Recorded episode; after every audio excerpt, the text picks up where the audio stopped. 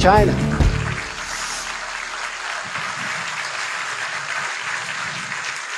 You go over to China, China, China, China, China, China, China, China, China, China, China, China. I have to have my China. China, China, because China. I know China very well. China, China, China, China, China, China, China, China, China, China, China, China, China, China, China now, China, China, China, China, China. You want to buy from China? That's great. Buy from China. China, China, China, China, China, China, China all the time. Matthew Ehret, welcome back to Renegade Inc. Thank you for having me back. Matthew, um, reading a lot of your writing uh, and locating us uh, where we are at the moment, let me just say it: uh, the Cold War 2.0. Uh, you know, throughout Donald Trump's presidency, China, China, China. Uh, Biden, I'm sure, will carry that on. Uh, the left, in many ways, have been told that it's the Kremlin who are putting Reds under the bed. the conservative right, well, they're grazing on a diet of anti-China rhetoric. Uh, how new is all this? And give us the historical context between uh, the both sides of this coin, if you like. Yeah, as I'm sure your viewers are aware, this is not a new game. This is the same formula that was unhatched at the, right after World War II.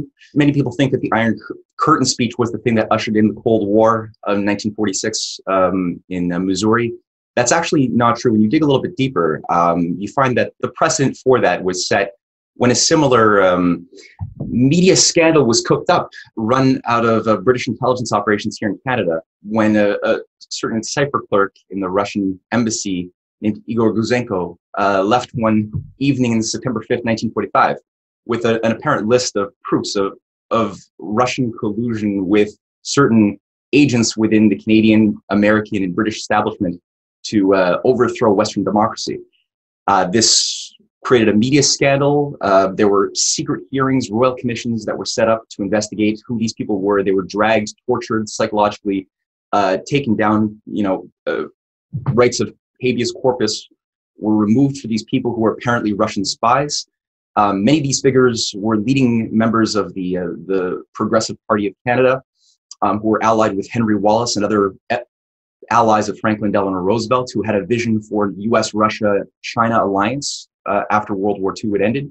These are people who had called out the fascist support that was being given by many of the Western financial networks and industrialists, including in Canada, uh, for Hitler, for Mussolini. So these were very loud voices, and they were slandered, called commies, and uh, and put in jail and given jail time for things that they had nothing to do with. And as we discovered 40 years later, when these files that were used um, in the trial were declassified in 1985, and journalists finally had a chance to look through the microfilms to see what what was this proof? What were these these 108 documents with all of the the secret names of these agents? They, there was nothing there. There was really just telephone books uh, resumes um, uh, you know shopping lists.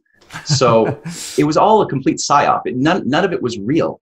And of course that created an it, it turned the pro-russian sympathies because obviously russia had just fought World War II alongside the the, the allies of the West.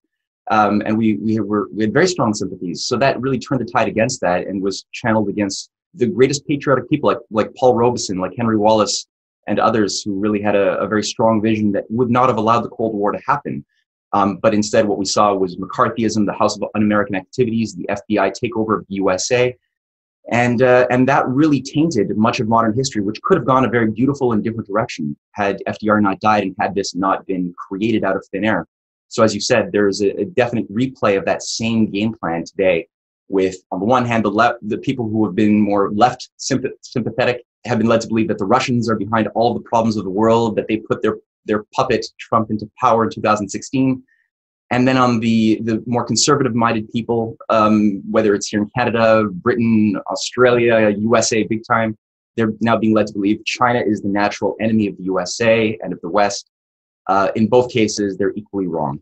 For um, people who have to uphold this uh, Cold War 2.0, what's the upside for them? Who are they, and what's the upside? Well, I think it's always it's always useful to create a boogeyman where um, there is none. I mean, obviously, it's it's easier to control people when they're afraid and ignorant of, of their neighbors. On the other hand, uh, when people today are, are angry with China or Russia for interfering in Western governments, they often miss the fact that the color revolutionary regime change process that's been underway now for many decades, really, I mean, it, it got underway in the modern form in uh, the, the Philippines in 1986, when Lord Ma- Mark Malloch Brown, as well as George Soros, played a very key role in overthrowing the government of Ferdinand Marcos and creating a, a completely fraudulent perception management combo that used a, a form of color revolution uh, at the time to install a series of puppet governments after Marcos, uh, a nationalist leader of, of the Philippines, was ousted. And this was re- replicated throughout the 90s in post Soviet space and really got underway in a new fashion after 9 11.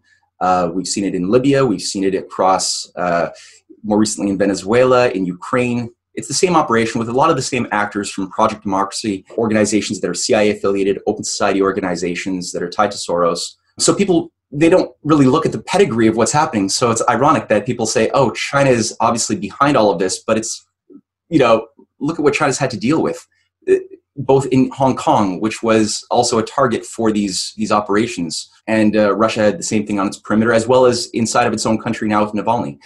Um, so it, you look at where the actual causal hand is located, and it's not Russia and China who are doing these things. Um, it's located more at home, more around the Five Eyes community, and what's controlling that. Um, and that's where you're going to start seeing the real uh, arsonists lighting fires all over the, the village. Is it not the case that continuing to do these things, whether it be Venezuela, whether it be Syria, whether it be Libya, that the public are looking on now and thinking, you know what, this looks incredibly like the last one? Is it the case that the neocons' strategy is showing now, but they haven't got another playbook, so they just have to double down on these failures? No, absolutely. There's a lack of creativity for sure, and, and a certain, I think, overconfidence when one uh, tries to play God. Sometimes one makes the mistake of believing that they are God and can get away with whatever they want.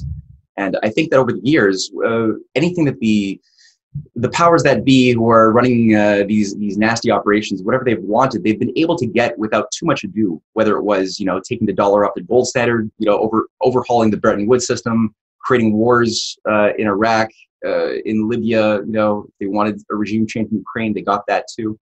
If they wanted an assassination, they would get that too.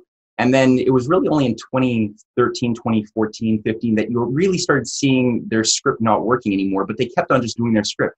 And I think that the Russia China alliance, which took really a, a new form of evolution with the announcement of the Belt, the Belt and Road Initiative by Xi Jinping, and then the increasing merger of the Eurasian Economic Union as into the framework of the Belt and Road Initiative, and the extension of the Belt and Road increasingly into the Polar Silk Road as of 2018, and just increasing bond of survival, as well as a new financial architecture set up uh, largely uh, by China to help fund these large scale projects, whether it's in Eurasia or Africa or South America. Th- this has been able to create a power block that's been capable of resisting and overthrowing a lot of the, uh, the, the elements on the script.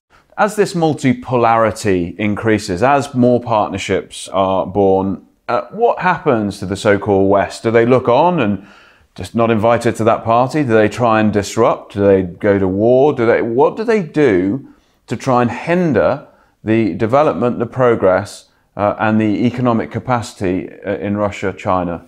Well, as you uh, you pointed out, uh, war is a possibility, and it's not a it's not a desirable one for anyone. However, as um, some have been led to believe that it's better to rule in hell than serve in heaven.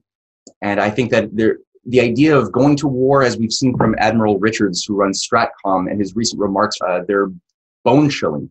Um, how he's made it very clear that the U.S., the West as a whole, NATO have to be prepared to unleash a nuclear war with Russia and with China. So we do see that this is this is not going to continue indefinitely. There are two coexistent systems that are completely incompatible currently on the Earth, one is founded on certain principles of, of win-win cooperation. The self-interest of all participants will benefit by large-scale projects. Nord Stream is but one of many. And it's founded on not, not the sort of banking activities that we have dominant in the West for many decades of speculating on fictitious commodities and assets and debts that will never be paid. It's a completely different way of thinking about political economy. So knowing that the current financial system that we live under is tanking like a like a Titanic. At, at some point, we're gonna we're going to get a blowout of that system, and that's scientifically validatable. It's just a question of when. Um, when you look at what's holding together this 1.2 quadrillion dollar derivatives bubble, which is completely fictitious capital, very little of that has representation in the real physical part of the economy that supports life. So there is a race to control the new system that will be brought online.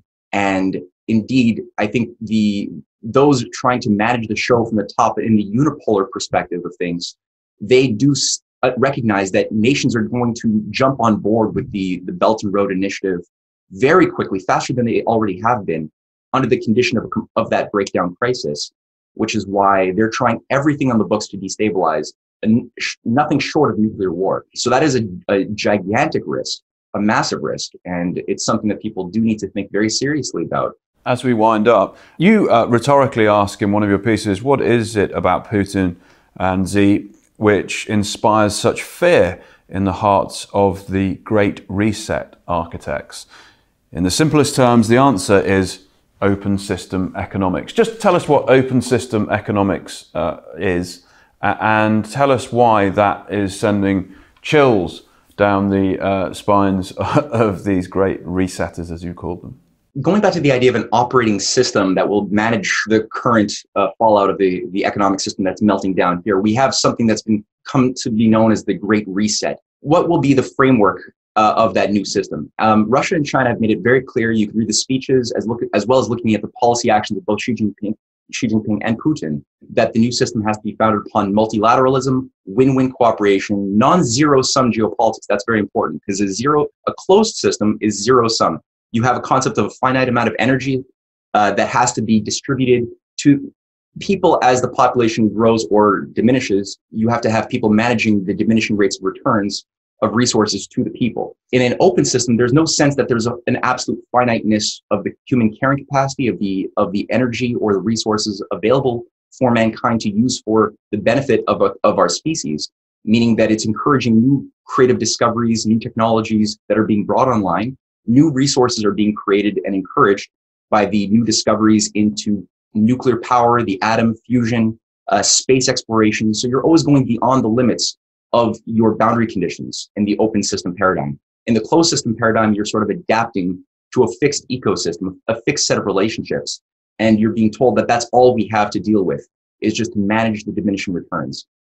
Um, so I think in, in that sense, uh, when you when you just look at the large scale 20 to 50 year projects of mega infrastructure greening deserts uh, you know water projects of africa asia and beyond as well as uh, space exploration to develop uh, lunar bases which russia and china have in common. They, they have a, a joint mission to do this together which also involves resource extraction helium 3 mining from the moon. These are things that are completely incompatible with the sort of more dominant davos club um, of Klaus Schwab and and his little network of uh, of technocrats and billionaires who are really giddy about just creating green energy grids, green new deals all around the world, which will cr- impose restrictions that aren't even here yet onto what we can do as a species to support agro-industrial development. The, all of the activities necessary to support life in the billions won't be there anymore.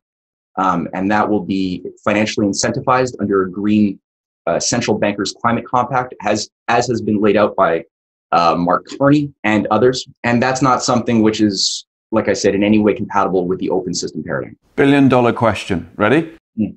Open versus closed. Is it the giddy technocrats that win out, or is it the people who genuinely want to serve their populations, embrace multipolarity, and make everybody economically more autonomous than they are at the moment? I don't have my crystal ball, but uh, I think that uh, you know where my heart sits, and uh, I hope most of your viewers feel the same way. But uh, it, it, will be a, a, very interesting time in the coming weeks and months ahead. Matthew, always great to have you. Thanks for being back. Thanks for having me back.